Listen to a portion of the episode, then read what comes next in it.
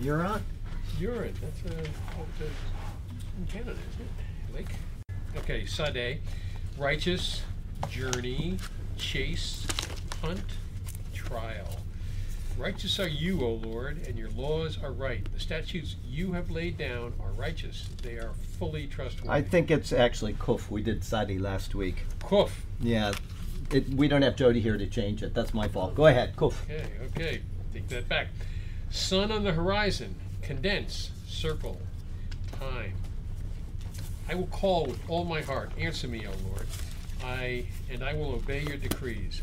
I call out to you, save me, and I will keep your statutes. I rise before dawn and cry for help. I have put my hope in your word. My eyes stay upon, stay open, though through the watches of the night, that I may meditate on your promises. Hear my voice in accordance with your love. Preserve my life, O Lord, according to your laws. Those who devise, devise wicked schemes are near, but they are far from your law.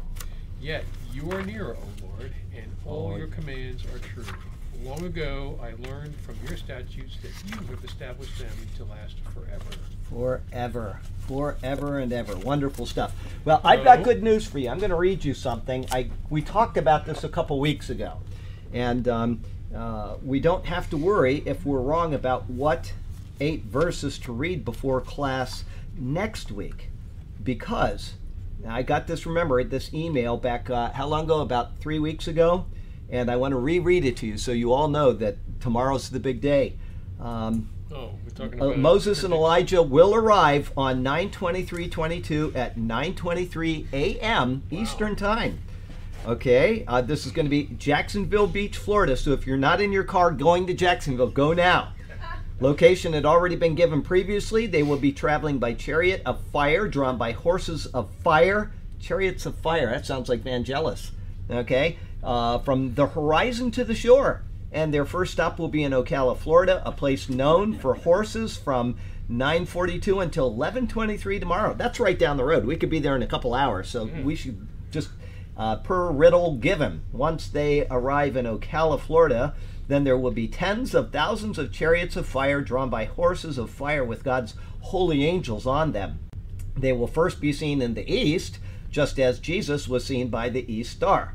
God picked Florida because of our state motto, Sunshine State, for he shines through his son Jesus. And Ocala chosen because they will be traveling by horses.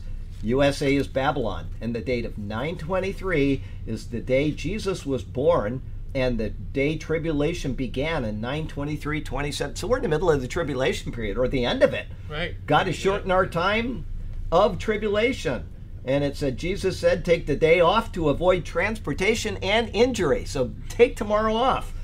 These are the words of Jesus, and I do not need followers on Twitter. That's good because she ain't going to have any after tomorrow. Nor have I received any funds. Pray for confirmation. Okay, Funds. well, we'll funds for what? I have no idea, but we're yeah. What do you need The funds fire for? for the if, chariots if or what? Jesus is coming tomorrow, what do you need funds We for? have to cancel our dinner. Uh, you got to cancel right. dinner. Oh That's gosh, right. forgot. I can tell you that um, this one guy, uh, when everybody's going crazy over the the uh, thing, um, the what was it, the uh, 23 September, about three or four years ago, and it was going to be the rapture, and we know that because of the sign in Revelation 12 or what I don't remember what. Anyway, and the guy said, "For sure, we're leaving. We're all going to be out of here," and then he came up with a video saying that I need um, money to support my children and my wife is let all this stuff. Well, what do you need money for if Jesus is coming next week? It- don't ever listen to people like that. Okay, just don't listen to people like that. That's the best thing you can do is to not listen to people like that. I'm glad somebody sent me that though because uh, I had forgotten all about it. But hey, tomorrow's the end of the tribulation period and on to the millennium, folks. Okay, um, today is the 22nd of September. Now, I should have known that right off the top of my head, but because if you take one from 23, that's 22. But I still had to check it out. Okay, September 22nd, it became a literal witch hunt. It all began in 1692 when the young daughter of Samuel Parris, the pastor of the Salem, Massachusetts church, exhibited strange, psychotic symptoms. She experienced violent convulsions, hallucinations, and trance like states. I'd been right through there, and all these witch places are still marked to this day. Mm. Shortly thereafter, her cousin appeared to be similarly afflicted, and soon the hysteria spread to several other teenage girls within their sphere of their social sphere. Sphere. Yeah. Parris's own slave, Tituba, had entertained these impressionable children with spellbinding tales of the occult recalled from her childhood in the West Indies. Parris was at first ashamed and then alarmed by these manifestations in his daughter and her friends. When pressed, the girls blamed witches for their torment. In a sermon, Parris, Parris told his parishioners that witches were everywhere, including in their church. He warned ominously, God knows how many devils there are. The ensuing witch hunt was organized in a meeting held at the Parris home. Eventually, approximately 150 suspected witches were imprisoned and 19 were hanged. Most of the victims were either social outcasts or members of families who had opposed the ministry of Samuel Parris. Well, don't get on my bad side, folks. That's all I can say. Many were middle aged women with no male relatives to defend them, making them especially vulnerable. Parris's own slave, Tituba, was, the, was one of the first to be accused. In the midst of the hysteria, neighbor accused neighbor of witchcraft over the slightest pretext, such as the death of a cow or the failure of bread to rise. The final executions occurred on the morning of September 22, 1692, on Witches Hill in Salem. Eight middle aged New Englanders, several women, and one man were hanged. Gathered at the foot of the scaffold were people representing every age group 89 year old Simon Bradstreet, recently governor of Massachusetts Bay Colony, and other original Puritans still alive had left England over a half century earlier to create a Christian commonwealth in the New World. They viewed their own children as unfaithful to their Puritan upbringing and felt their utopia was being judged because of their wayward progeny. In their minds, by purging the witches, they hoped to put an end to these tribulations and bring God's blessing on them once again. Also present at the gallows were 61 year old William Stoughton, the judge at which the trials at the witch trials. His generation watched the execution with resignation. The condemned, as well as the magistrates, were all of their age. Stoughton's contemporaries didn't share the passion of their parents, having been repeatedly told by them that theirs was a lost and unconverted generation.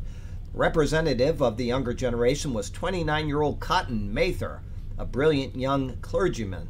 Mather himself had been one of those who had examined the witches. Mather and his fellows considered the accused witches threats to their future and sought to get rid of them. Mather, a hardened witch baiter in his youth, youth, was to become a leading minister and theologian of his day. He was one of the founders of Yale College, organized to prepare ministers of the gospel. The young girls who had been the accusers of the witches were also present. Their shrieking and twitching reminded everyone what the witches had done.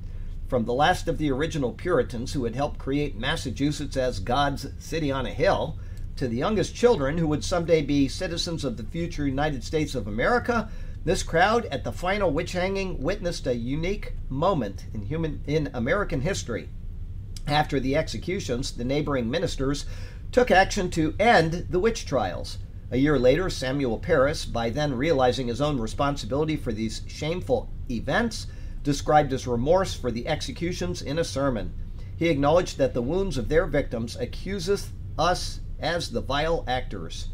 Acts 13 22. Do you feel guilt over the. Oh, not yet, not. Hang on. Do you feel guilt over the darkest deeds of your life, even though they may have occurred long ago? Christ will forgive the most heinous sins if we truly repent, confessing our sins and trusting Him as the one who paid the penalty for all our sins on the cross.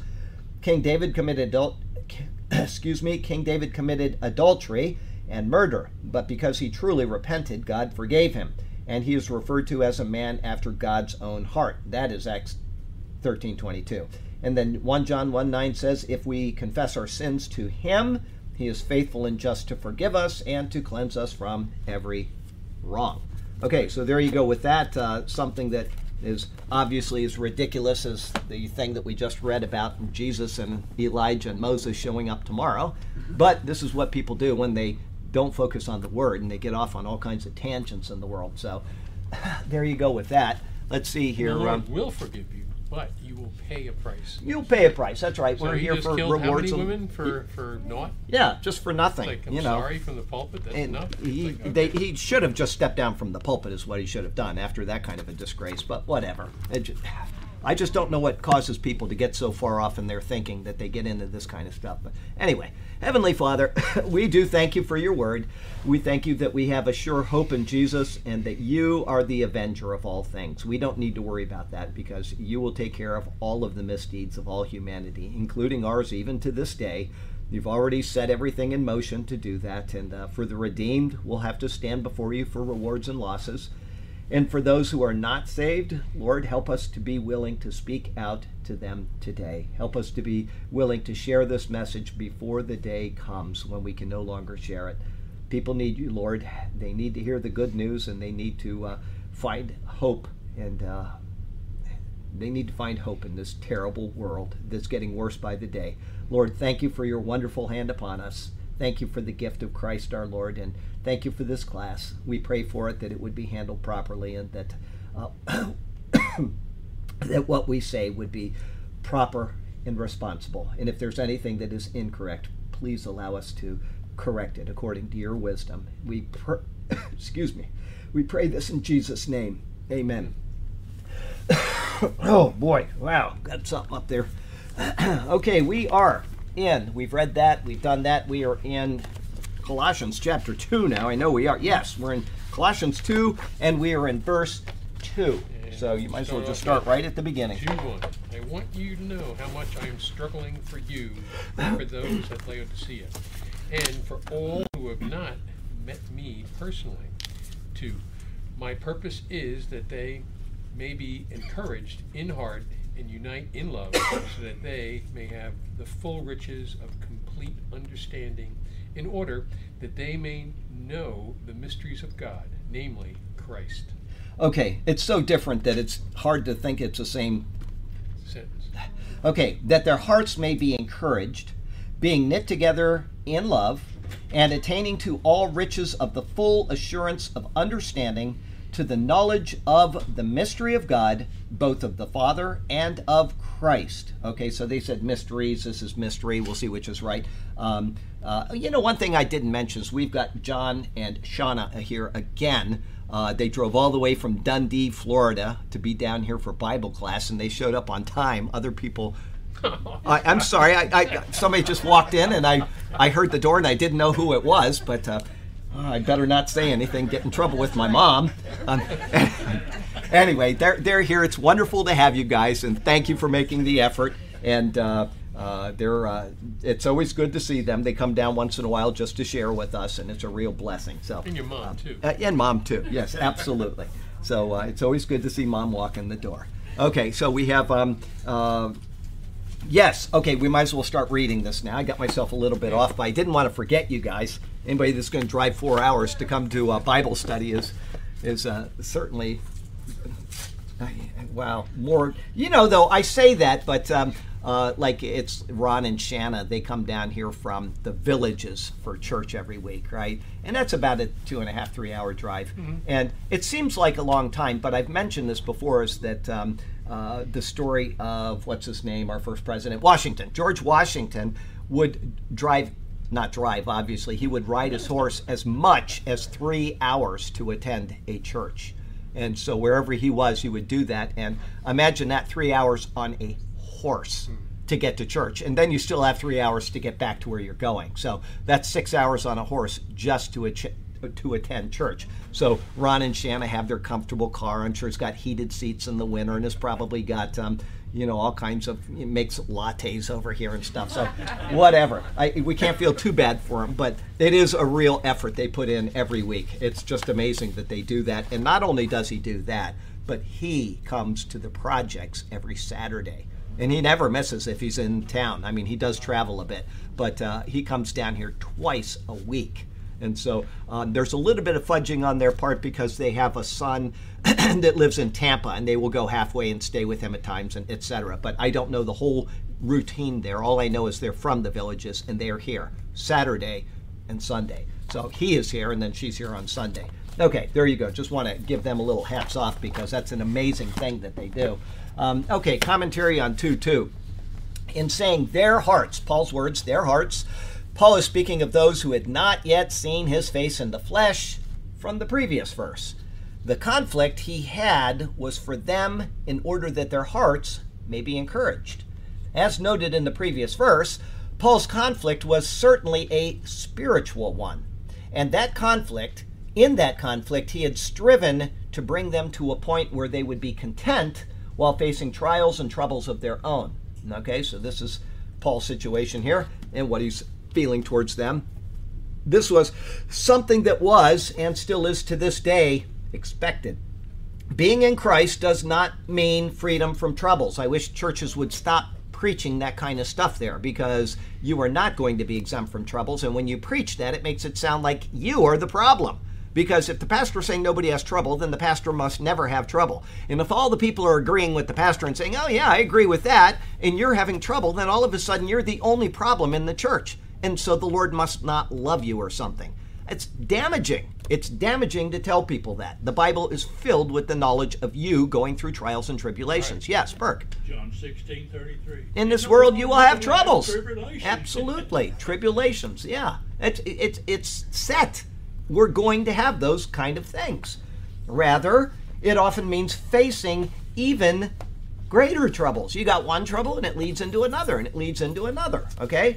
Paul desired that they would be encouraged through them, not removed from them. I mean, we do pray that we have troubles removed from us. We do pray that we would, you know, get our lives straight and not have those things, or that our mother would get better, or whatever is wrong in our life. Our finances would suddenly explode into a profit margin, but that is not likely in most cases. In most cases, we have one job, we can't find another, or we don't have time for another because we have a child and times are difficult. That is life. Okay? When a preacher on TV says, send in your seed offering, and they start telling you that that will multiply you, turn the TV off. That guy is lying to you. The only one that's going to get rich off of that dollar is him. That's the only person. Okay? If you can't afford to give to a church, do not give to that church. That's the way it should be. And what does it say? We were talking about this before class. What is the one requirement for giving? Well, to support your teacher. Well, to support your teacher, but that doesn't say monetarily. It says in whatever good thing. Heart. Yeah, give out of a glad heart. Give cheerfully out of a willing heart. That's it. Yes, you're to give to your teacher. So if you, whatever good thing it says. So if you have a Maserati, you should probably get your teacher a Maserati. Okay, one, two, we got about 12 Maseratis coming to me tomorrow. Thank you. No, uh, you know, uh, that is a point that he's making. You know, if you're making cookies and you say, I really love these cookies, and I'm saying, I'm going to make one for the pastor, okay, or the teacher, or whatever. That's fine. Um, but it's not limited to money, okay? Right. He got the right one. It is give willfully, cheerfully. Let him who gives give cheerfully. If you can't give cheerfully, don't. Okay, and never be cats? pressured. If we have a cat, can we give you a cat? That's not a good thing. Okay, that is a, not a good thing. Okay, uh, you know what? I, I, we just. It's funny you said that. We just, and I'm glad I didn't find it. Okay, uh, under one of the stairwells at the mall I take care of, there was a little baby kitten they found. Okay, and it was at the north end. So surprisingly, one of the people in the middle of the mall found it. Okay, it was at the north end under Davidson's Drugs stairwell. And if I had found it, there would have been a different result, and I would have regretted it for the rest of my life. And I'll tell you why in a second. But they found it, and they brought it down to the sports rental shop this past three days ago. And they voted, and they decided that it will be the cat, the shop's cat. Okay, and they will take care of it mutually make sure that the, it has the veterinarian and all of that. Now, this is a problem because I got all my birds I feed out there every day, and it, once it's big enough, it's going to be chasing away my birds. But that's okay. He's going to have to deal with the raccoon, and I don't think he's going to want to do that. So, anyway, here's the deal: they have this little kitten, and I they told me about it. They actually called me so that I know, so that I don't think it's a stray or whatever if it's out or I don't know. They called me to let me know. And so the next morning, I walked up the stairs, and there's this cute little kitten standing there eating food. And I petted it, and I said, I'm so in love with kittens. I said, as soon as this is a cat, I will never touch it again. I don't like cats. And that's the thing about cats is they suck you in when they're young, and then they have you. They possess you. And so th- this uh, cute little kitten, uh, they're asking for names for it, and of course I said you need to call that Charlie. thing Charlie. That's what I said. So it's on the list. They've got a whole list of names, and they'll decide. But um, they uh, they have their cat, and it's very cute. They have a, a you know all kinds of monitoring systems to make sure nobody breaks in and steals stuff. And it's been sleeping in a basket on a bike at night, which is very cute too. But eventually, I will no longer go in and greet it. But I have for three days now. So um, uh, I don't know what got me off. Oh, good things. No, that's not good. Okay, you said cat, not kitten. And oh, and here's what I would have done with it. I would have seen that poor little kitten under the stairwell, me, if I had found it, and I would have felt obligated to take it home and take care of it. And then I would have been stuck with it for the next 72 years. Um, it doesn't interest me. Okay, I'm a dog person. Okay, we'll say this now. One way for this to happen, going back to what we were saying before we got diverted by those things, um, would be for them to be knit together in love. That's Paul's words knit together in love. A unified body is a body which can support one another through times of trial. Add in love, and it is a source of great comfort and even joy. Facing trials alone can be miserable, but when facing them with others, there is strength and resolve which can, which is often otherwise lacking. Paul prayed for this to be the case among them. Now, that's exactly why we have husbands and wives. That's why God has ordained that, is so that we can work through things together. If you have two guys, you're always going to have it from a guy perspective, and it's not a harmonious thing. I'm not saying that guys can't agree on things, I'm saying about the way that things develop in the world. Women think differently than men. Men think differently than women. That's not going to change by cutting off body parts. You are going to have the same mind that you have always had. And when you complement one another the way the Lord intended, you are able to take care of issues in a way that is no way possible in any other way. Okay, so uh, that's just a point that I didn't have in my notes, but I know is true. When you work together as husband and wife, you will be able to handle things together in a way that you would not be able to handle alone. Or if you went to the bar with all your drinking buddies and sat there and they'd give you the wrong advice, okay? Women and men living together as husband and wife will be a complement to each other. Okay, however, he desired more, Paul. He desired more. He also wished for them to, here's his words, to attain to all riches of the full assurance of understanding. These words look forward to the coming words as the object for which they should be encouraged and knit together. The riches are what are contained in the object to be mentioned. The full assurance is the benefit of having those riches, and the understanding is what make the other two possible. I'll read that again so you got it. These words look forward to the coming words as the object for which they should be encouraged and knit together, the people. The riches are what are contained in the object to be mentioned. The full assurance is the benefit of having those riches, and the understanding is what makes the other two possible. In understanding what he will mention, there will be full assurance, and the riches will be fully obtained. And so he next relays what he is referring to with the words here's Paul's words to the knowledge of the mystery of God, both of the Father and of Christ. Obviously, this is something that is important to Paul. He wants us to understand it the mystery of God, both of the Father and of Christ. Okay? Paul is talking theology here. He's talking about something that many people will never talk about in their church. They don't understand the doctrine of Christ. They don't understand the doctrine of the Godhead. They don't understand the doctrine of the Father, the Son, and the Holy Spirit. And people take those things and they twist them all the time. It's been happening since the Bible was written. That's why some of these epistles are actually written, is so we understand these things. It's been happening ever since. People take things, they twist things, they pull things that are not intended to be, and they put them out there on the internet to confuse people and say, see, this is the best text. This is the best uh, uh, translation. This is, and they have no idea what they're talking about. They're just sending things out there to meet their agenda, and then people read those things and they start pulling on their face and saying, "Oh, that's the best text. That's a, that's the best translation." Okay, don't get into that. Be very careful when somebody says this is the best to say to yourself, "Why?" Just because somebody says that this is the best, like I see it every day when I do my Bible commentaries. I always read other people's commentaries to make sure that I'm kind of on the right track with my own thinking. And then maybe somebody will give me an insight I hadn't thought of, or they'll confirm something that I know is incorrect by reading it. Okay. And one of the things I see very often is the oldest and best, best texts say. I read that at least five times a week. The oldest and best texts say. And so what they do is they're saying that the oldest text is by default the best text.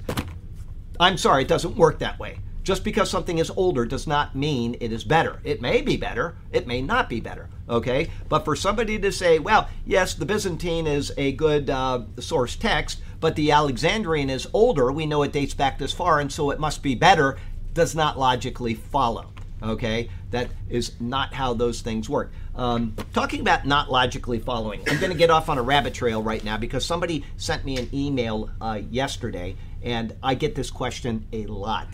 And so I thought that I would address it. I'm not going to get into the depth of it. If you want to read my Revelation commentary, you can.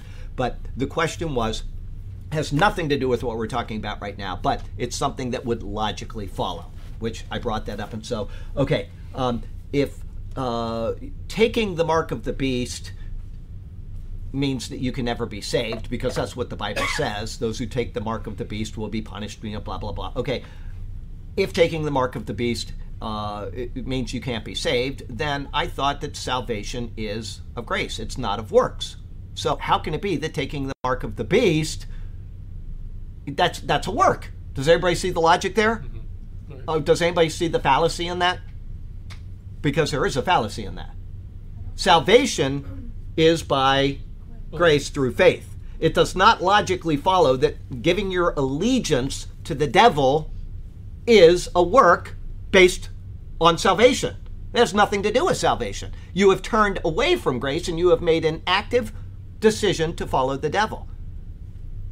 That has nothing to do with salvation by grace through faith. Does everybody see that? Just because this is salvation by grace through faith, turning this down, it does not logically follow that this is a work based of which salvation is based.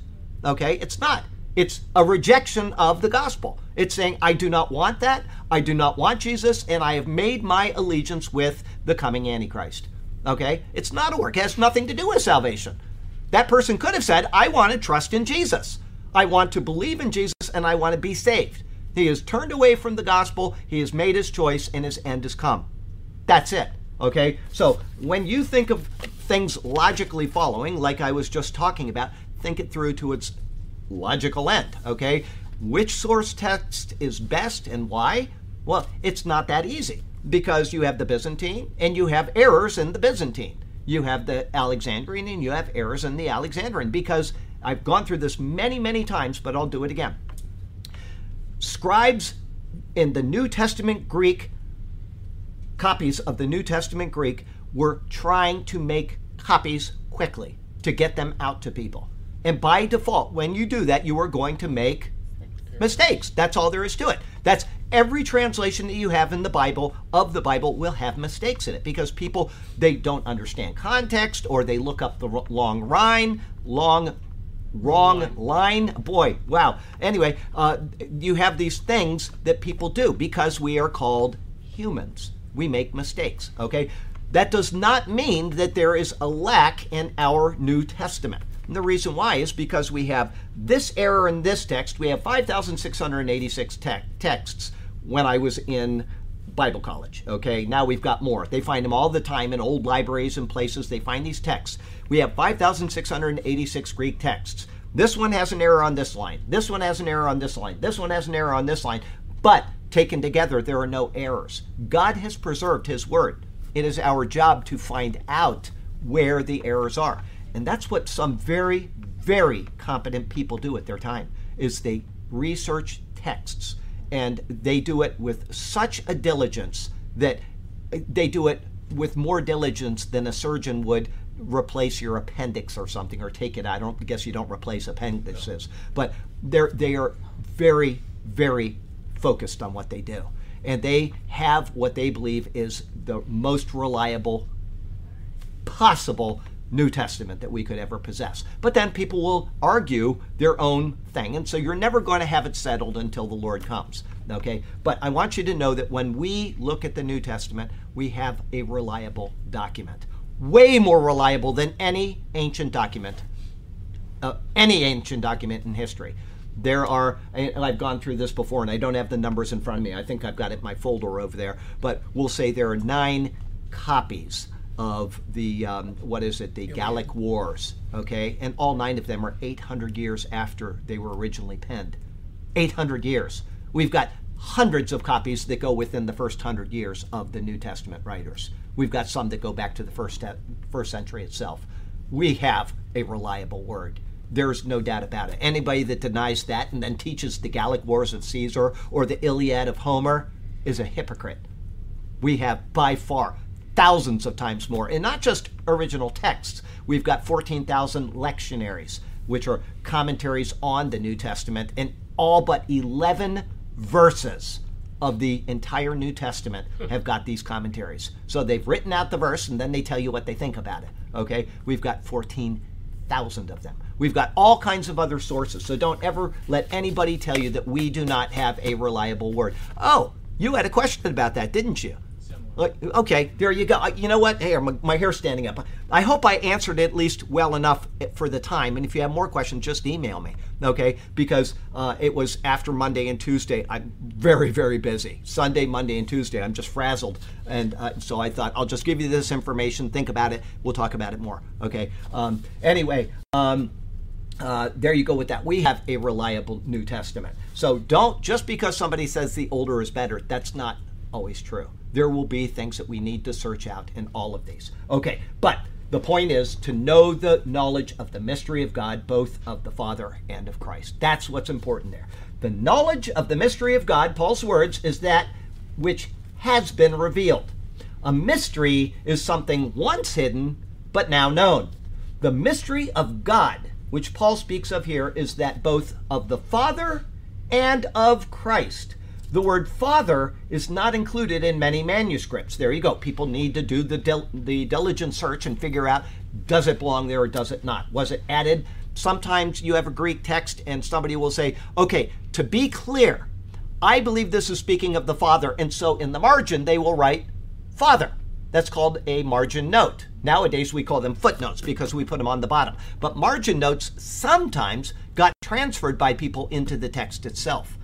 It wasn't intentional. Somebody just said, "Oh, this is the father." They meant to put it here, and so they and that wasn't the intent at all. They were just making a margin note saying that I think this is the father. And then somebody says, "Well, this must have belonged there, and he wrote it over here." So that's how things happen. Okay, but the word father is not included in many manuscripts, and thus is lacking in most translations. It's not here. Okay, it's not in yours, but it is in this one. Regardless of this, and that's because yours is the Alexandrian text, which is the older and thus better. be better. Right. Okay. the mystery is that Christ Jesus reveals the unseen God to us. That is what is happening, and that's what Paul is speaking of. He is a member of the Godhead, and in him the fullness of the Godhead dwells bodily. That is right in Colossians 1, how people cannot understand that and go off on all these tangents with heretical ideas is beyond me. It is right there, and Paul is reiterating it right now.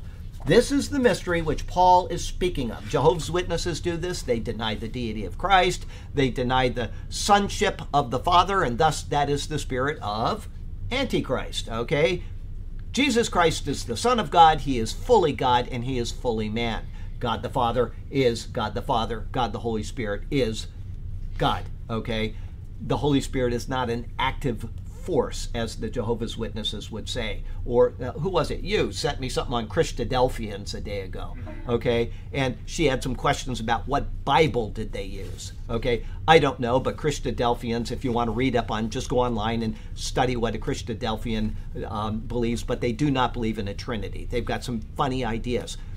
It is certain, and I can be certain of this, they go back to the 1800s they use the exact same Bible that all of the other cults started with. Mormons started with King James Version. Jehovah's Witnesses started with King James Version. Seventh day Adventists started with King James Version. I'm sure the Christadelphians did as well. Everybody, and the reason why is because that was the Bible that people used in the 1800s. That was the big prevalent Bible. And at that time in American history, we had all of these court cases about religion and freedom of religion and blah, blah, blah, blah, blah. And the devil was doing a great, great work at that time because he said, We've got all these people with these crazy things in their head, and I'm going to have them flourish. And that's why we have all these cults in the world, is because people were following leaders that were charismatic, like Joseph Smith or Ellen G. White. She had all these visions, and so we've got to believe them. And so, but almost all of them came through the King James Version. Not for any reason, it's not a great translation, but it is what was used in America at the time. There was also the uh, American Standard Version. Some people probably still use the Geneva Bible. It was getting real outdated by then. But for the most part, King James was the Bible people used. Okay? This is the mystery. I'll go back and read the last sentence. The mystery is that Christ Jesus reveals the unseen God to us. He is a member of the Godhead, and in him the fullness of the Godhead dwells bodily. This is the mystery which Paul is speaking of, which he's been speaking of all the way from chapter 1, okay, and which he desires his readers to know and to understand. In so doing, they will possess the riches and have full assurance of their faith. Great stuff there. And life application. Paul's words, I don't know what's the matter with my throat today. Paul's words always lead the reader to Christ Jesus. If a church is not leading you to Christ Jesus, you need to leave. If a Bible study is not leading you to Christ Jesus, get up and walk out. That is the purpose of Scripture. That is the whole purpose of Scripture. Yes, we are a part of it and we need to be edified and built up and all that, but Paul's words will always lead us to Christ Jesus, as the whole Bible does. It is to reveal God in Christ. He is the focal point of the Christian faith. Without Him, God is not fully knowable. We talked about that last week general revelation, special revelation. But in understanding Christ, we can then, or was it a couple weeks ago? Might have been a couple weeks ago. In understanding Christ, we can then understand God in a full and intimate way, which brings us joy and which also makes possible a personal relationship with our Creator. Let us follow the admonition of Scripture and fix our eyes and our thoughts on Jesus. Okay, I'll tell you a funny story about that before we go on because it's exactly that. Jesus, Jesus, Jesus. Yesterday, I was asked to go to the mall. Uh, yes, it's Wednesday. Yesterday. Yesterday, I was at the mall. I always blow it off. I start at 6, and we get lots of noise complaints. Anyway, start at 6, and I usually take still 8.30 or 9. Okay, so, and I also take out the garbage and do all that kind of stuff. But I was asked to be there by 8.30 to make sure we had a plumber that needed to come in and work on uh, a drain, okay?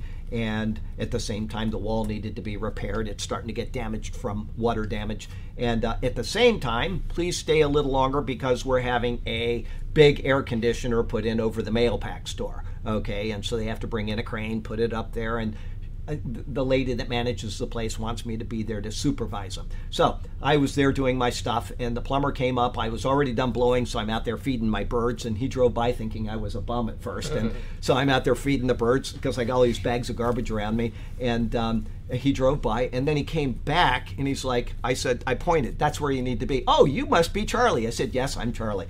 And uh, so he's working on the uh, wall. And then I noticed he was doing something, he had free time. I don't like to really bother people while they're working because, you know, you just shouldn't do that. But he had a couple minutes of free time, and so I said, Can I tell you about Jesus? And he's like, Okay. So I talked to him for about five minutes about Jesus. And I told him why he needs Jesus. I told him all of that kind of stuff. It's so funny what happened. I'm telling him about Jesus. Blah, blah, blah, blah, blah, blah, blah. And then I uh, said, So you need to accept him. He is the one that can forgive you of your sins. He is the one that can, you know, just give you freedom and, and peace. And I said, he told me he had two children. I said, It means you have a wife. Is that right? Yes. I said, Then you need to go home and you need to tell your wife and your children about Jesus. Don't just keep this secret. Okay. And then I walked away and then I thought, Oh, you know, I'll give him something to to make sure that it sticks. And so I got him film about the, the Jesus film and I got a uh, tract and I put it on his car seat and I said, Hey, I put something on your car seat. Okay, thank you. And then I walked back over and I asked him something. Oh, I, I needed to fix the wall before he put in the, the pipe. And uh, so I'm standing there working on the wall with hydraulic cement, and he uh, he uh, said, "Where's your church?" And I'm putting on the cement, and I said, "Oh, it's over in Gulfgate." And no, he didn't. He said, "Where's your church?" And I said, "Well, it's right here in town." He says, "Is it over in Gulfgate?" And I said, "Well, how did you know that?" And he said, "Because I'm the guy that put in your toilet." last year. Remember, it was broken. The uh, the, the bolt holding in the ground was broken, and I didn't want to mess with it, so I called in Terry's Plumbing. And he says, "I'm the one that did that." He said, "What a small world." And I suddenly got this terrible thought in my. I said, "I did tell you about Jesus, didn't I?" And he said, "Yeah, we talked for 20 minutes." And then I thought I must not have done a very good job. Same guy hears the same thing again. It obviously didn't stick the first time, so I'm glad he got to hear it a second time, and we'll hope it sticks this time. The track, maybe that'll help. But I thought, how could he be standing here talking to me, and I'm telling him about Jesus, and he not know that it's me? Well, obviously, I'm wearing these gross clothes, and I stink like gas and oil, and but I still look like me. I mean, I, am not that different from here to there, at least in ugliness. So, anyway, there you go. Please tell people about Jesus. Okay, that's the main thing. Let us follow the admonition of Scripture and fix our eyes and our thoughts on Jesus. And you're not doing it if you've got somebody next to you that doesn't know Jesus and you do. You're not fixing your eyes on Jesus because he needs to know about it. So please tell people about Jesus. Okay, two, three. Let me get there before you read because it's just one verse. Right. While you're okay, doing that, good. uh, yes. the last few daily um, uh, verses, you've been pushing that a lot, which is good. Oh, Like, yeah, just yeah, once in a while, you just got to you got to do that. You got to remind people because, I mean, we get off on our and listen. I want to convict people. I want them to get up in the morning, read that commentary, and think, you know what? I haven't been telling people about Jesus. That's what I want to do because I want people to tell people about Jesus. Okay, this this world is winding down, and it's winding down. I think really fast. Okay, so we that we need to do this. This is a responsibility that we need to take seriously. Okay, tomorrow? what's that? Plugging tomorrow is Uh, tomorrow, the 23rd, yeah, 8:45 a.m. right over Ocala. We are out of here, buddy. Okay, um, go ahead. Um, three. namely Christ. Three, in whom are hidden all the treasures of wisdom and knowledge. Yes, all the treasure. I'm going to read you mine. Now follow along. In whom are hidden all the treasures of wisdom and knowledge. Wow. Yeah, a little plagiarism going on there, huh? Absolutely. Wow. Okay, Mine's Mine oldest. stored up. stored up. Our stored up. Yeah, there you go. Stored up. See, See, they're they not gonna didn't. get sued. They didn't plagiarize, but these two, somebody is going to get sued. Whoever did theirs first. Yeah. Okay. Two, three. The order of the Greek is: in whom are all the treasures, the wisdom, and knowledge hidden. That's how the Greek would read.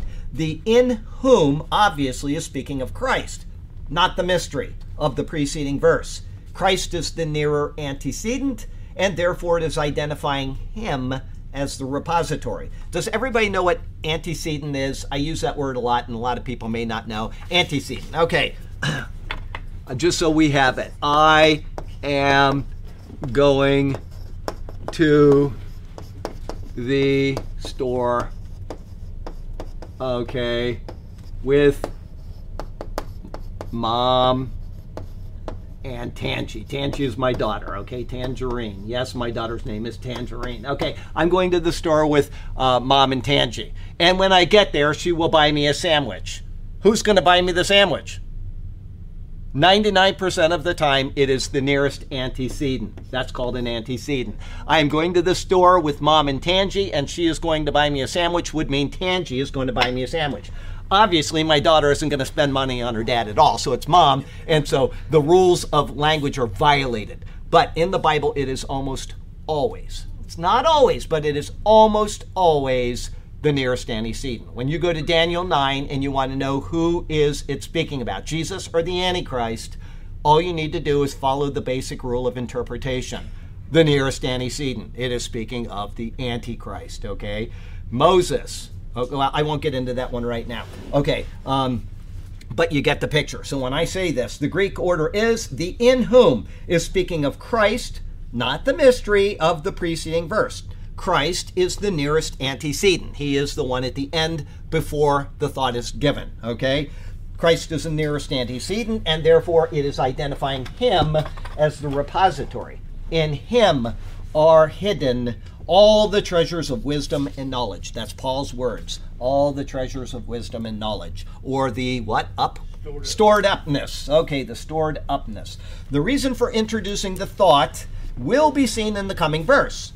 Paul is now identifying the true source, capital S, true source of everything which deals with true wisdom and knowledge. Okay? What did Jesus say? I am the way, the truth. Okay? He is the storehouse of all truth. He's also the storehouse of all wisdom. Now, I understand that in the book of Proverbs, wisdom is personified as a Woman. woman. Okay? That doesn't mean that wisdom is a woman. Okay, that is just a way of speaking it out, and probably wisdom. Uh, what is it? Kochma is that the word? It is in a feminine It's a form. feminine form, and that's why it's And We don't have this so much anymore in the English language, but words in Hebrew and Greek are either feminine or they are masculine. It's something we don't really think about. Old English did have that. New English, for the most part, does not. But we still say a ship is beautiful. She's a beauty. A car is obviously a mocheni- Mochanit? Machunit. Machunit. Okay, so there you go. Car in, in Hebrew, okay? Um, it's a female, okay? And so we still have those ideas in our minds sometimes, but Hebrew and Greek have them with everything. Verbs will be masculine or feminine, and nouns will be masculine or feminine. And it doesn't mean that if it uses ruach is feminine, isn't it? Is it ruach? Yeah, okay, Ruach is feminine. That does not mean that the Holy Spirit is feminine. Okay? That's a mistake in thinking.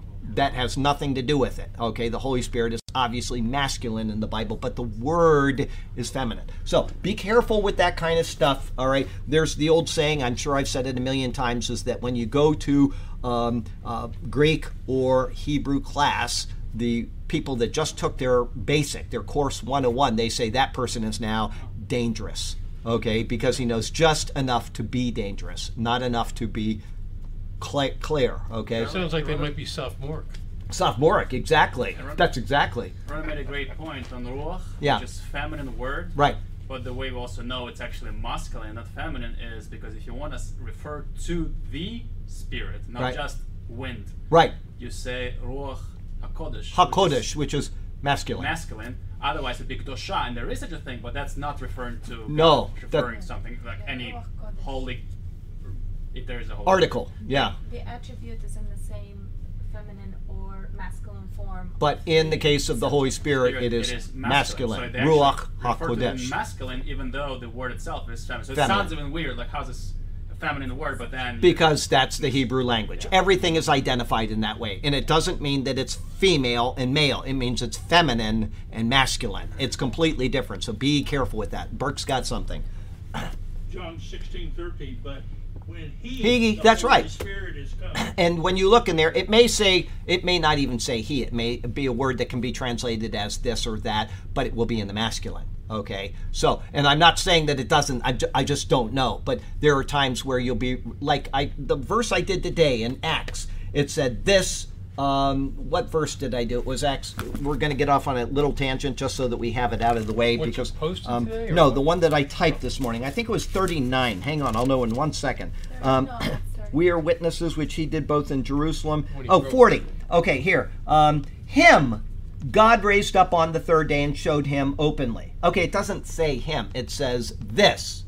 And then you have to infer the word one. This one, God raised up on the third day and showed him openly. So if you have a different translation, what does yours say? This Acts uh, 10:40 in this Bible says him God raised up on the third day and showed him openly. But the Greek reads this masculine though. This one, okay? So you would insert the word one. This one raised up on the third day and showed him openly, not to all the people. Okay, but that is an example of what you're saying right 10 now. what? Uh, 1040. 40. But God raised him. Okay, and, dead on the and got something different there. him to Oh. be seen. Well, this will take one second, but we'll do it just because we're here, and I want people to get an idea of what's going on uh, with these type of things. It seems like everybody here has a him, but uh, if we go to uh, BibleHub.com, right there, all right, and then we're going to go back. What I don't know where that is, but okay, I don't want that first, but we're going to go to Acts, A C T, whoops, A C T S, and then we're going to go to verse ten and forty. and it says, go. It says, if it, there, okay, it took a while. Uh, touton, which is a dative pronoun, uh, it's masculine singular. This one is what how you would translate this, and then insert the word one. Um, the God raised up on the third day and gave him manifest to become. Okay, that would be basically a translation there. Okay, and then I will take you to the parallel of that verse, and I'll sh- show you how different people have translated that. Okay, but God raised uh, him from the dead, but God raised him, but God raised him, God raised him. This one God raised, him God raised. Okay, him God raised, God raised him. Uh, let's see, is there anything different? Uh, uh, God raised up this man. Okay, God raised up this man. God raised up him, God raised. Uh, God raised, okay. okay, hang on. Uh, is there anything different? This one God raised up. Let's see here, but God raised, but God raised. Uh, him, him, yeah. This, oh, this one paraphrases it. This or that same Jesus God raised to life. So they're just using the previous verse and they're explaining it to you. That's the Weymouth New Testament. Okay? And then Young's literal translation, which is always about as close as you're ever going to get. This one, God did raise up the third day and gave him to become manifest. Now, um, the one translation that's usually pretty good, but I didn't like today, was the um, um, NASB. And the reason why is instead of saying manifest, they use the word he became visible. And that makes it sound like he was invisible. Okay, he, you know, uh, and I don't think that he did appear. He was not there, and then he was there when he came to the eleven in the sealed room, right? But I don't think that's the meaning of it, and that's not how I explained it in my commentary. When it says he made him manifest, it was saying that, and, and this is explained in the next clause, which will be verse forty-one, uh, is that. He, he didn't show himself to everybody. He didn't show himself to all people. So what he did is he manifested himself to Peter. He manifested himself to the 11. He manifested himself to Paul. Okay, it's not like he was invisible and became visible, even if that's true. That's not the point. The point is that he made himself manifest to these people. Okay, and so that is what's being said. He did not make himself manifest to all people. And that is because these people needed to be witnesses they needed to also verify it. There had to be verifiable witnesses. Okay, but more than that, the rest of them needed to do what everybody else today needs believe. to do. They needed to believe. They needed to have faith. These people, you've got the apostles, you've got the 500, all of them testified and they were rejected by the people of Israel. Okay? There's no excuse for it. Two or three witnesses to establish a matter, they had well over that. They had an abundance of them. Okay, and when the uh, book of one Corinthians was written, Paul says many are still alive, though some still sleep. Anybody that was willing to check could have walked up to any one of those people and said, "Is it true?" Anybody. And so uh, there is an element that is uh, given to the people of the world that we must believe by faith. Okay, there was a purpose for those he manifested himself to, and he is not going to do it tomorrow to the people of Ocala. Okay, he's not going to do that. He All right. to believers, not unbelievers. Right. That's right. He manifested himself to believers. And then Peter is asked to go down to Cornelius and he is asked to preach to him the gospel. Okay? That's what was to happen. He will tell you what you need to know. Jesus didn't show up there. A messenger showed up there and said, This guy is going to tell you what you need to know. Okay? Paul even admits, I was born out of time. He was like an aberration to the whole plan, but there was a reason why Paul was an aberration to the whole plan, is because he was the one to tell the rest of the world what they needed to know while Israel was under punishment. Okay? So, the reason for introducing the thought will be seen in the coming verse. Paul is now identifying the true source of everything which deals with true wisdom and knowledge. Wisdom is referring to that which is general in nature, such as the need for salvation. It is from this general body that comes understanding. And so, understanding is that which is specific and which deals with the intellect after it has applied wisdom. Hence, it embodies doctrinal matters. As the need for salvation is general, the way to be saved is specific. Everybody knows they need to be saved. That is general revelation. When I talked to that guy yesterday, like I said, it was as if I never spoke to him before, so I, I questioned my my salvation message a year or two ago when he was here fixing our toilet. But um, uh, when I asked him yesterday, Are you going to go to heaven? He said, Oh, I hope so. Or I said, I didn't even ask that. First thing I said is, What's going to happen to you when you die? He says, Well, I hope that I get to go be with my grandparents who are in heaven right now. And that's where I started from. And at the very end of it, when I was patching up the wall and he was telling me that it was over there, I said, Next time somebody asks you, Are you going to heaven? If you accept the message I gave you today, don't tell them you hope that you will see your grandparents. Say, Yes, I'm going to heaven because of the shed blood of Jesus Christ. That's why he told him he needs to say. Okay? That is specific knowledge. He had a general knowledge that he needed to be saved. He did not have the specifics. Either he didn't listen or I didn't explain it properly. Either way, he now has the specific knowledge, plus he has a tract and a movie that he can deal with, okay? Understanding is that which is specific and which deals with the intellect after it is applied wisdom. Once again, hence it embodies doctrinal matters.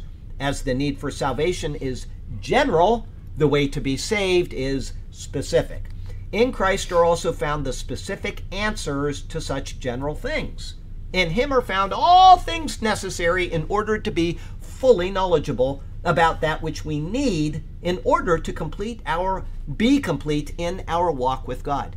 Everything we need to do, everything we need to do from getting saved to living properly before the Lord and to all of the things that are necessary for our Christian experience Everything is recorded right here.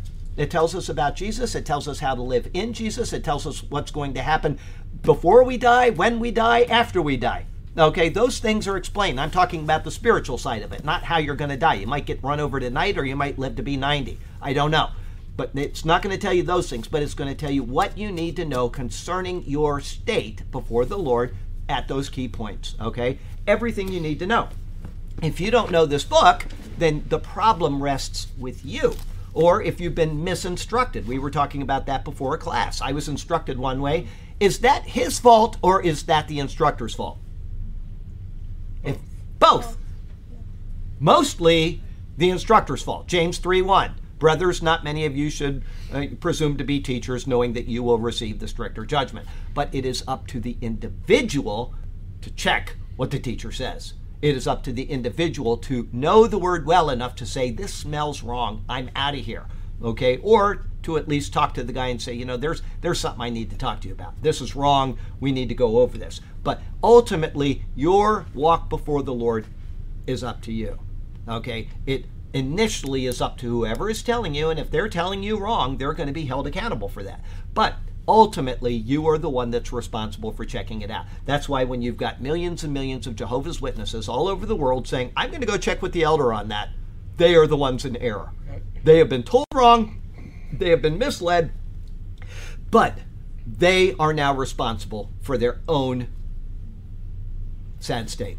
All of them. And they're out there teaching other people. So they're just spouting off what they have been told without checking and making sure that what they're now telling is correct. Okay, I'm going to go check with the elder. Wrong place to go. Okay, you can check with the elder, but I would still say you need to support that from this book in context. All right. Hence, it embodies doctrinal matters as the need for salvation is general, the way to be saved. I've read that already. Okay, uh, yes, all things necessary in order to be fully knowledgeable about that which we need in order to be complete in our walk before God. Here it is. We've got it. We've got the pages of the Bible. We don't need extra biblical revelation. It is not necessary. Okay, I typed the uh, um, sermons. I think it's Joshua chapter 10. I yes, Joshua chapter 10. I finished um, this past week, so I uh, have Joshua 11 coming up next Monday. But in Joshua chapter 10, I'll talk about some things in there that are wrong in today's thinking in churches. Okay, because they involve things that are not biblical. What we need in our theology is what is in the Bible. Okay, um, you know, and when I first started preaching, I admit this. You go back and look at some of my older Genesis sermons, and I cite people and I talk about things that are outside of the Bible. I, I wish I hadn't done that, but I had no reference to go by. I'd never, you know, I didn't go to college to learn to be a preacher. I had nobody teach me how to be a preacher other than one course on homiletics, which uh, if you go to a, a, seminary, they'll usually ask you to take homiletics, which is a homily is like a short sermon. Write up a short sermon and we'll evaluate it. And they're looking more for punctuation than content, I can tell you that. Anyway, um, uh, but other than that, I had no idea. And so I sat down and I'd think, well, how am I going to get people to like these sermons? And now I don't care if you like my sermon or not. It doesn't matter to me at all. I used to think that it was a necessary part of it because that's what they stressed. Okay? That doesn't interest me. I try to make it interesting to you at the beginning and at the end. But during the, the part of the sermon that's important, I don't care if you like what I have to say or not because I am evaluating God's word and I have to take it as it's written. Sergio knows this based on something that came up in the recent chapter that I typed up. There's something that people are probably not going to like, but that's where I believe, and it's completely, isn't it, Sergio? It's completely contrary to what I thought was being said in that chapter completely. And that's why I say when you sit down and you actually analyze scripture and when you actually decide I'm going to write a commentary or a sermon on it, you need to take every single thing which is presupposed in your mind and just set it off to the side. I'm not going to look at what I thought. I'm going to look at what this says and then I'm going to evaluate it. And by the time I was done with those two sermons, I was completely, completely different than when I started typing them. That's the same thing with Jonah. Jonah, when we got to Jonah chapter 4, I'm like, this can't be. But I had to go where the word goes, not what people have said in their commentaries and in their translations. Okay? I may be wrong on J- Jonah 4. I do not think I am. I think that it's the right analysis of it, but the Lord will, you know, and when I, I I'm always worried about that. I, even now, Jonah 4, all these years later, worries me because I'm the one that's going to have to go, Lord, I was wrong, and I can't get a reward for being wrong in God's word. You cannot get a well done for something that is incorrect. But I wouldn't have done it unless I believed that it was so. And that's the same thing with Joshua 10. I would not say that unless I believed it was so. I don't care if people like it or not. If it's popular or not doesn't make any difference to me. I do. You know, he did something a couple days ago that I, it, it, last Sunday he did it. Okay, it's fine that he did it. I'm not upset at him, but I never look at numbers. Sergio's a numbers guy. He loves to know how things are working, statistics and all that. Yeah, he was giving communion and he gave a number. And I was like, I didn't want to know that. Because if it's a big number, then, oh, look at how great we are. And if it's a small number, then, oh, nobody likes this church. I don't want to get into that. It was right in the middle. Uh, I, it doesn't matter that you did it. Makes no difference at all. That's fine. It's not something I would have done because I don't know and I could not tell you. I, I couldn't. I all right. So, uh, yeah, he remembered. So obviously, he was like, "Charlie's not going to like that." No, I, I, when like I that. open up a video, I always try to cover the number. I don't care if it's a video that I did ten years ago. I don't want to know. I don't want to know. It's just one of those things that if I start knowing how good or bad something's doing, it's gonna it's gonna be in your head. Okay. The only thing that matters is that we convey this word. Okay. That's it. Okay, so um, I better read this again if I didn't. If we think through what we are being told, yeah, I don't think I've read this, then it becomes obvious that if there is a need to be saved and that God wants us to be saved, then He would provide that knowledge to us through the repository of that knowledge. This is the purpose of the Bible, which is the Word of God, coming from the Word, meaning Christ, of God. There is nothing lacking in what we need in order to be saved and in order to continue our walk in that state of salvation so that we can be pleasing to Him. It's all right there in the Word. Here's a question that people will email me sometimes. Uh, they'll talk about demon possession. What do you think about demon possession? What do you think about people casting out demons? And my answer is always the same I don't. The Bible doesn't dwell on it, and therefore I don't need to dwell on it. I take it as literal truth that Jesus cast out demons.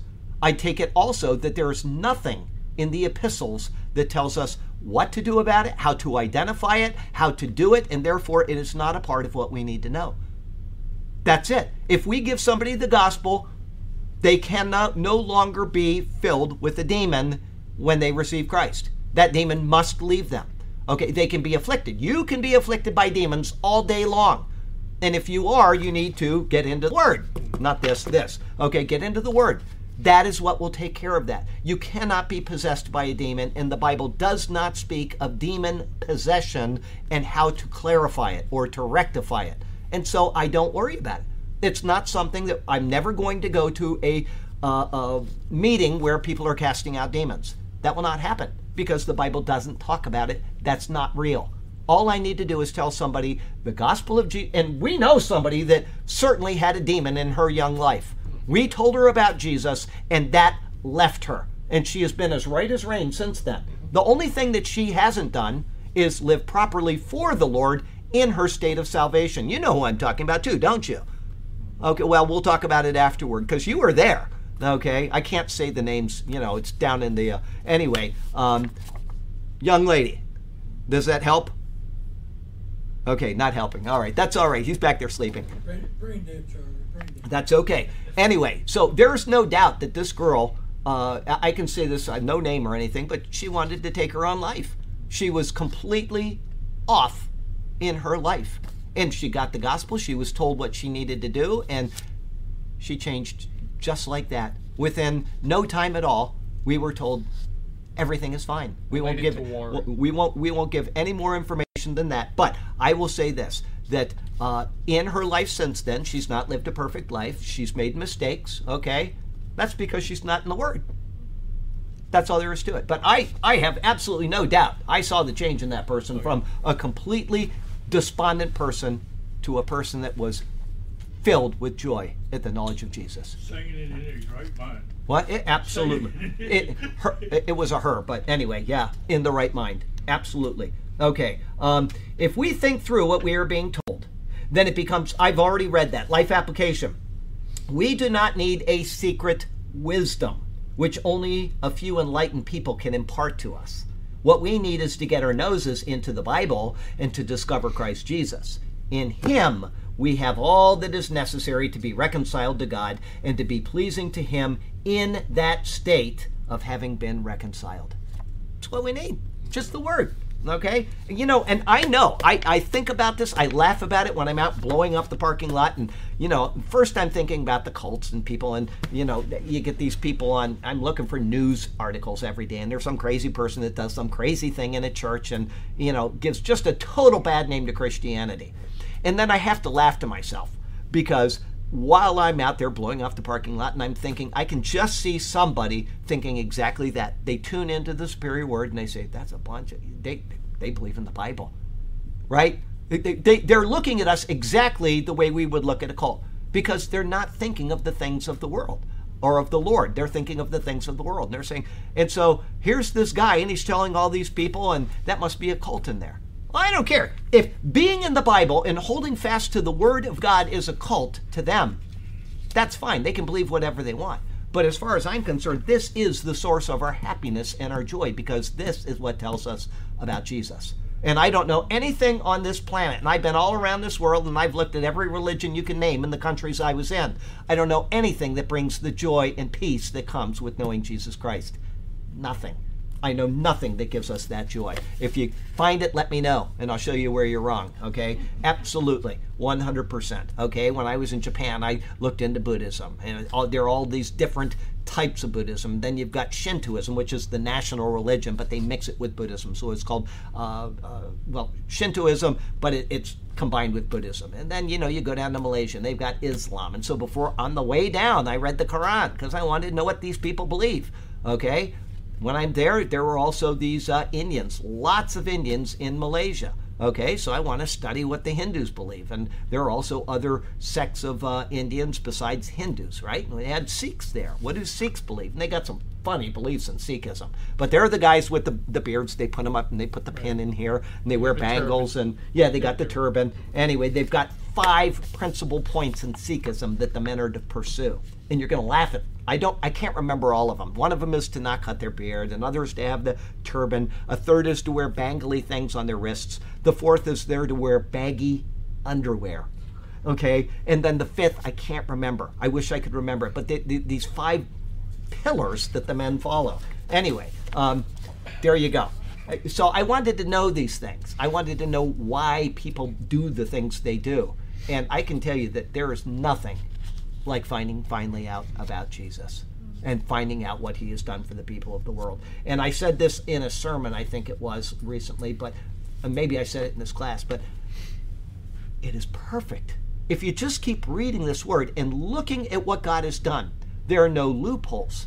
There's no mistakes in thinking, oh, well, if this doesn't work, then everything that God has done through the word is perfect. It describes every single possible contingency that man will face. Everything. He's left nothing out that we need to know. You say, but what about? Man, the answer is right there. Jesus, okay? 2 4. Okay, first, there's a quick, um, cute little uh, cartoon that I saw recently on that topic. This guy's praying up to the clouds, Dear Lord, I need to hear from you. Please, please speak to me. The clouds parted. The Bible, Bible comes down. I love it. Apps here. Read this. I, I love that. right. Okay. Okay. That's great. I love that. Four. Uh, I tell you this so that no one may deceive you by fine sounding arguments. Okay, this one's a little different, but it says the same thing. Now, this I say, lest anyone should deceive you with persuasive words. Fine sounding arguments, persuasive words. Okay? All right. Um, 2 4. Excuse me. Ah. Okay, this verse explains the reason why Paul specifically stated these words concerning Christ Jesus in the previous verse In whom are hidden all the treasures of wisdom and knowledge. In Christ Jesus, and thus in the Word which He has given to us, we find the true and accurate revelation of wisdom and knowledge. Anybody disagree with that? It is there, the true and accurate revelation of wisdom and knowledge. It's right here. It's right here if people will read it. Okay? Every week I try to say it. I haven't been doing it lately. I need to get myself back into the habit of it because I have other things that I've written. Somebody needs help with something or somebody's done this. But uh, stop watching five prophecy updates every week. Just watch one or two and get into the Word. Okay, and I mean that. People that watch the prophecy updates probably think I'm just saying that because I want them to watch my sermons. That's not what I want them to do. I want them to read the word. If they want to watch the sermons to understand the word, that makes me happy. Okay, but I really, really mean what I say. Get into the word. You're not going to have the wisdom and knowledge of God without getting into the word. It can't happen.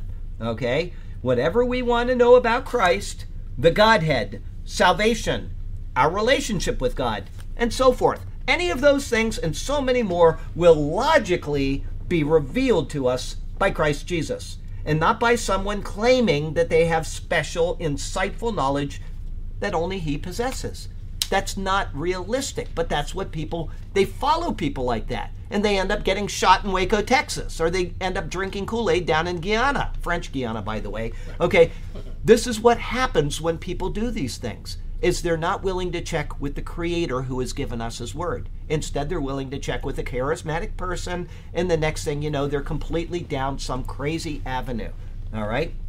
In saying that the bible is revealed by christ one understands the bible to be that necessary revelation given to us by the holy spirit also known as the spirit of christ that's Romans 8, verse 9. Let me read that to you just because I cited it. I might as well at least read you the verse. Romans, go back, Romans 5, 6, 7, 8, and I'll read you a couple verses around it so you have it. 7, because the carnal mind is enmity with God. That's what I was talking about a minute ago. Somebody might come into this Bible study and say, Boy, are they a cult? They just hold to the Bible and they, they believe it like it's literal. Okay? They're carnal minded. They don't have the spirit and wisdom of God for carnal minded uh, for uh, yes um, for it is not subject to the law of god nor indeed can be.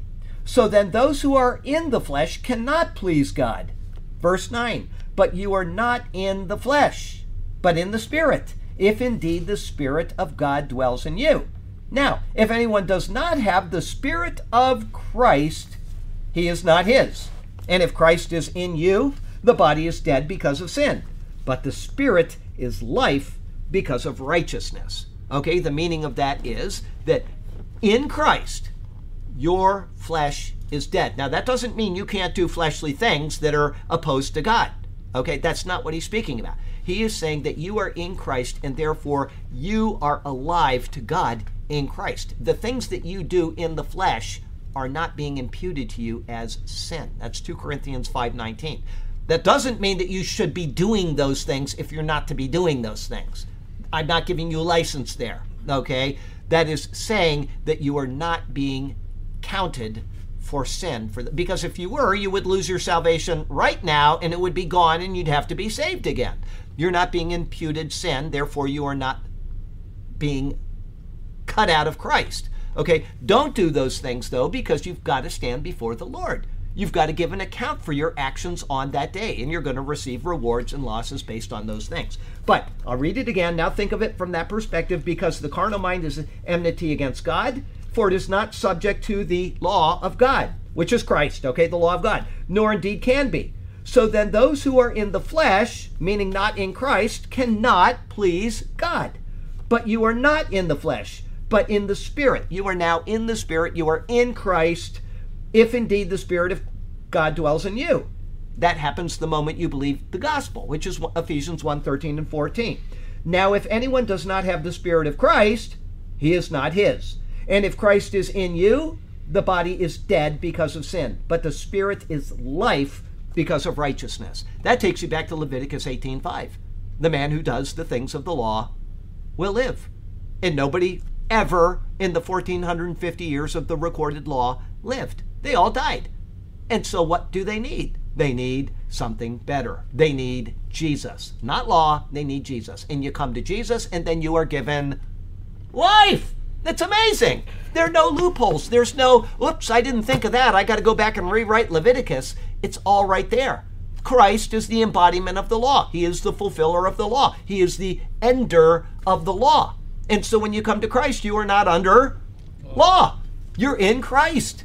You have life. Why would you want to go back to something that causes death? Why would you want to do that? Okay? Everything fits. Everything is logical. Everything is orderly nothing is missed. God has done everything. Okay, so I don't. Oh, Romans eight nine. Therefore, Paul says, "Now this I say." This is his words. Colossians two four. As an apostle of Jesus Christ, and as the apostle to the Gentiles, his words are guided by the Spirit and are thus authoritative. In contrast to that certainty, he continues with the words, lest anyone. Paul's words, lest anyone Anyone means anyone. There are true apostles, and then there are those who will come contradicting them or claiming extra revelation beyond them. Okay? Ellen G. White, she went up to heaven. She had visions. She wrote all these prophecies and all these crazy things, and people followed her. Seventh day Adventists. Charles Taze Russell. Okay? He's married, and his wife called him, uh, what was the term she used for him? he's like, you know, the she didn't call him Christ, but she she had a word for him.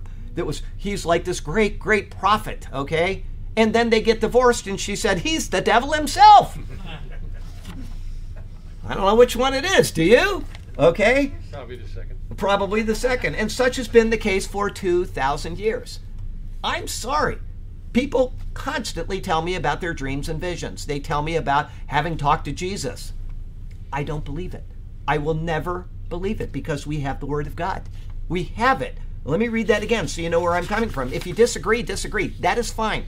I'm not going to argue with it. I'm, you send me that kind of an email and I'll say, that's great. Nothing I can do for you. Okay?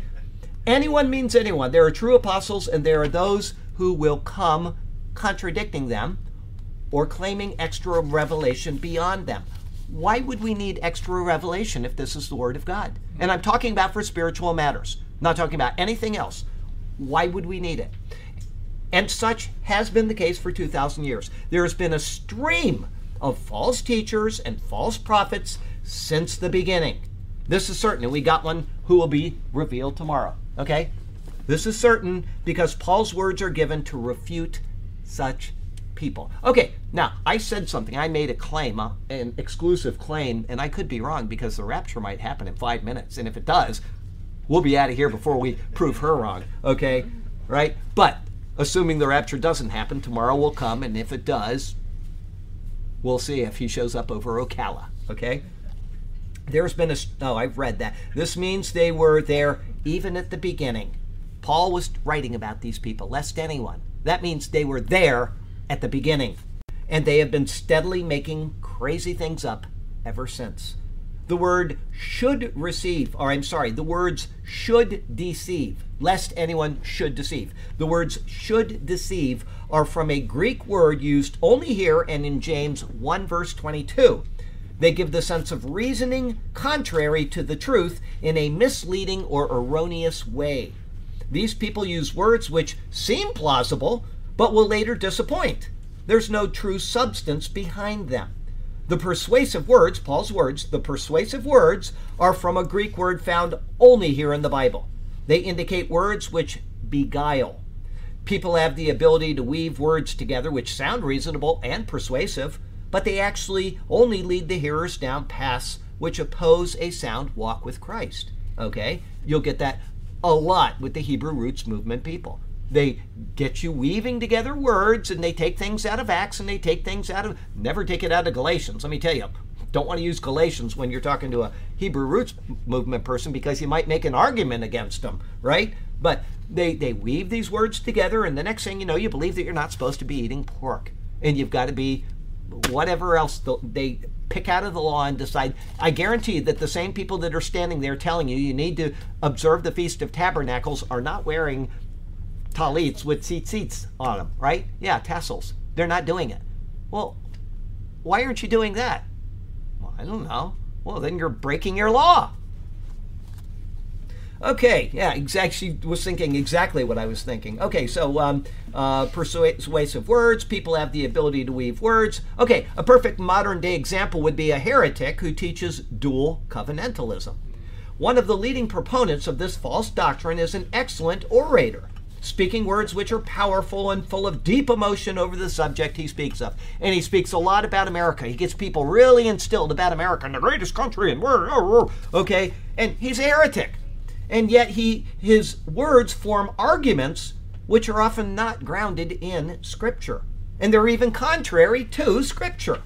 However because of the powerful presentation of his words and because of them being mixed with occasional truth from scripture which are combined with conservative emotions of national pride as well as pride in the people of Israel his sermons are accepted as wholly truthful and yet there may be very little truth at all in him. I'm not going to give his name. I've given him a million times. If you don't want, if you want to know who it is, just go click onto the TV and listen for the guy that's the loudest. He's a great, great orator. San Antonio. San Antonio, yeah.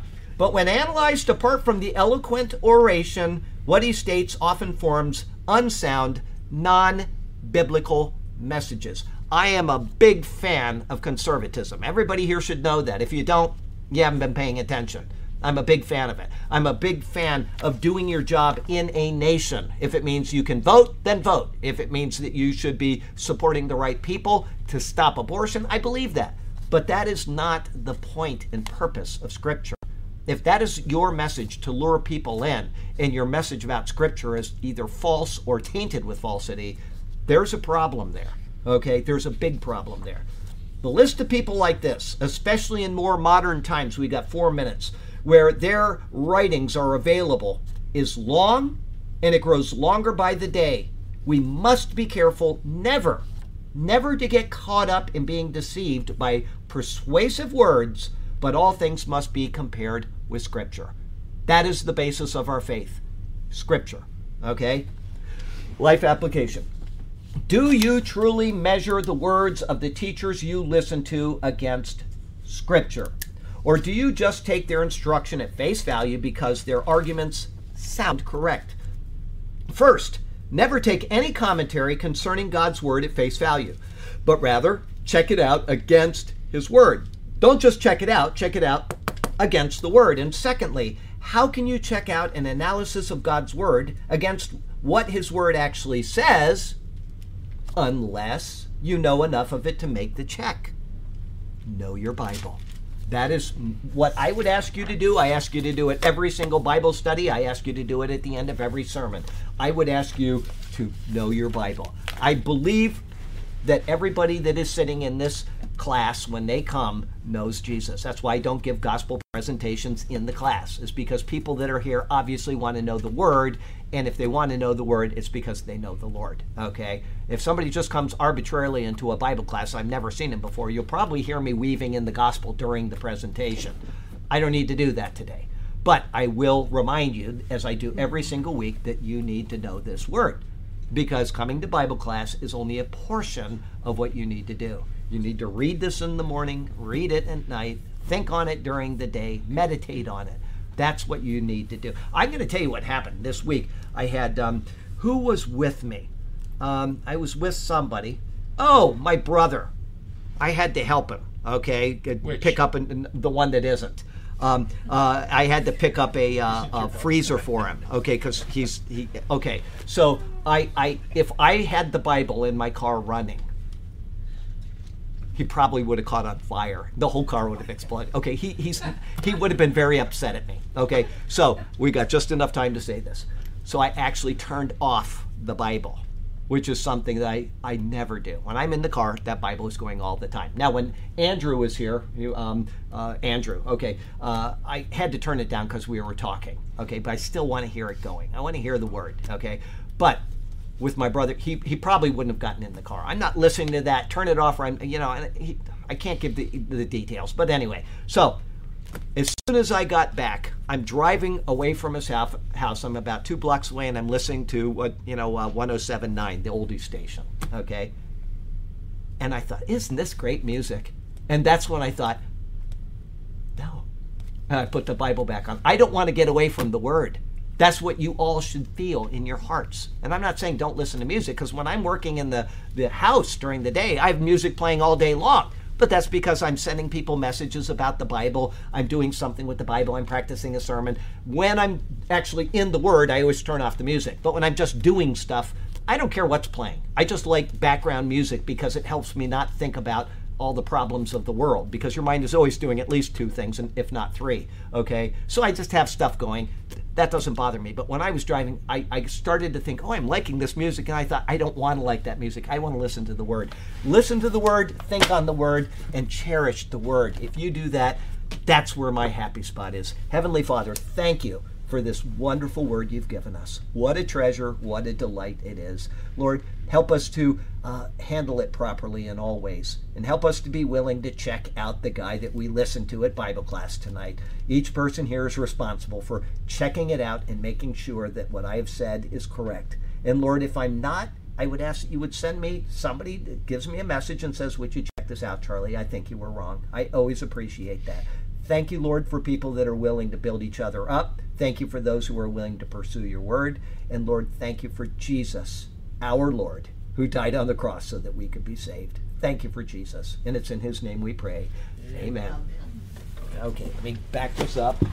Back this up. All right, let's see here. We're going to go to break.